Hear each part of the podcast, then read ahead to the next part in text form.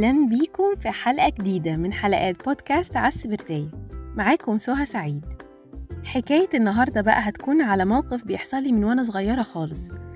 بسبب كده يعني صفة في شخصيتي له علاقة بالجرأة والدفاع عن الآخرين المظلومين اللي هم مش قادرين يدافعوا عن نفسهم وحاجات كده.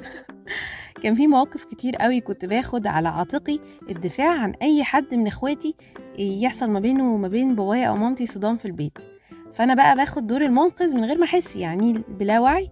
وطبعا كنت أنا اللي باخد الكلمتين بقى. وبابا كان بيقول لي جملة مشهورة جدا عندنا في البيت اسمها بتتقال سهى بالتحديد يعني. اسمها بقى إيه؟ محدش وجه لي الكلام أنا بكلم إخواتك. أنا بكلم أختك مش بكلمك.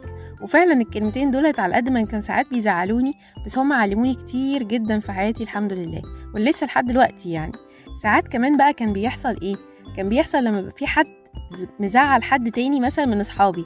كنت ساعات أنا من نفسي كده أروح متبرعة أو يطلب مني شخصيا إن أنا أروح أقول لفلانة إن علانة واخدة على خاطرها منك مثلا يعني. فكان ساعات بيحصل ما بيني وما بين علانة دي بقى يعني كلاش صغير أو صدام بسيط بيني وبين بينها علشان أو حتى اتحرج أصلا من حد بيتكلم مثلا بقلة ذوق. علشان أنا دخلت نفسي في مكان مش المفروض كنت أدخل نفسي فيه. ف ليه بحكي الحدوتة دي اللي حصلت لي في حياتي وما زالت أحيانا بتحدث؟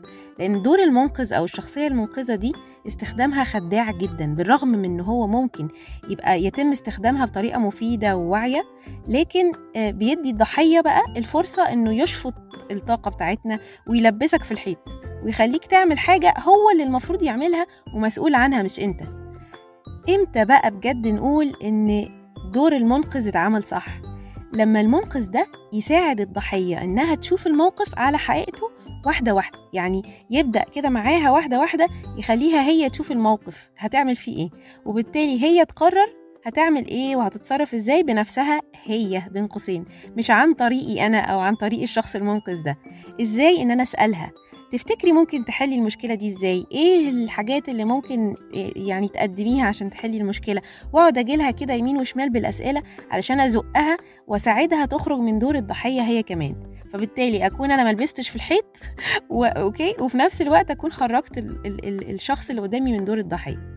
هقول لكم بقى دلوقتي تكنيك سهل جدا عشان تقدر بيه تحقق الكلام ده من غير ما تقع في الخدعة اللي إحنا اتكلمنا عنها وتأذي نفسك بيها. أنا بسميه تكنيك خد لك ساتر. هقول لكم بقى إزاي. أول ما حد ينده عليك عشان يستفز فيك خاصية المنقذ الفظيعة اللي عندي دي أو يطلب منك مباشرة إنك تشيل شيلته يعني تشيل عنه شيلته تخيل نفسك فجأة كده يعني حاول تتخيل نفسك وت... وت... وتتظاهر جوه عقلك إنك بتتفرج على الموقف كأنه مسرحية في جنينة. وانت واقف ورا السور اللي حوالين الجنينة ده بتبص بقى بتبص من هناك كده فوق السور من فوق السور شايف اللي بيحصل حس و... و... و... وشايفه كل حاجة لكن مش بتاعك ما يخصكش. أو زي ما بابا كان بيقولي كده محدش وجه لك كلام فأنت بتتفرج من فوق ما, ت... ما تدخلش إيديك في الموضوع. بس كده لأن فعلا إحنا لو أخدنا مشاكل الناس عندنا هنرهق جدا وه... وهنكون أخدنا منهم مسؤولية هم اللي المفروض يعملوها مش إحنا. وفي ناس بقى في خضم هذه الممارسة بتنسي نفسها في الحلزونة دي. تلاقيها عمالة طول الوقت مشاكل الناس عندها وهي نسيت نفسها. وافتكروا إن كله بيحصل بالتدريب يعني الحاجات دي ما بتحصلش فجأة تقرر فتعمل. أنا لحد دلوقتي لسه ساعات بيحصل معايا كده لكن مفيش طبعا مقارنة ما بين مستوايا زمان ومستوايا دلوقتي في التطور.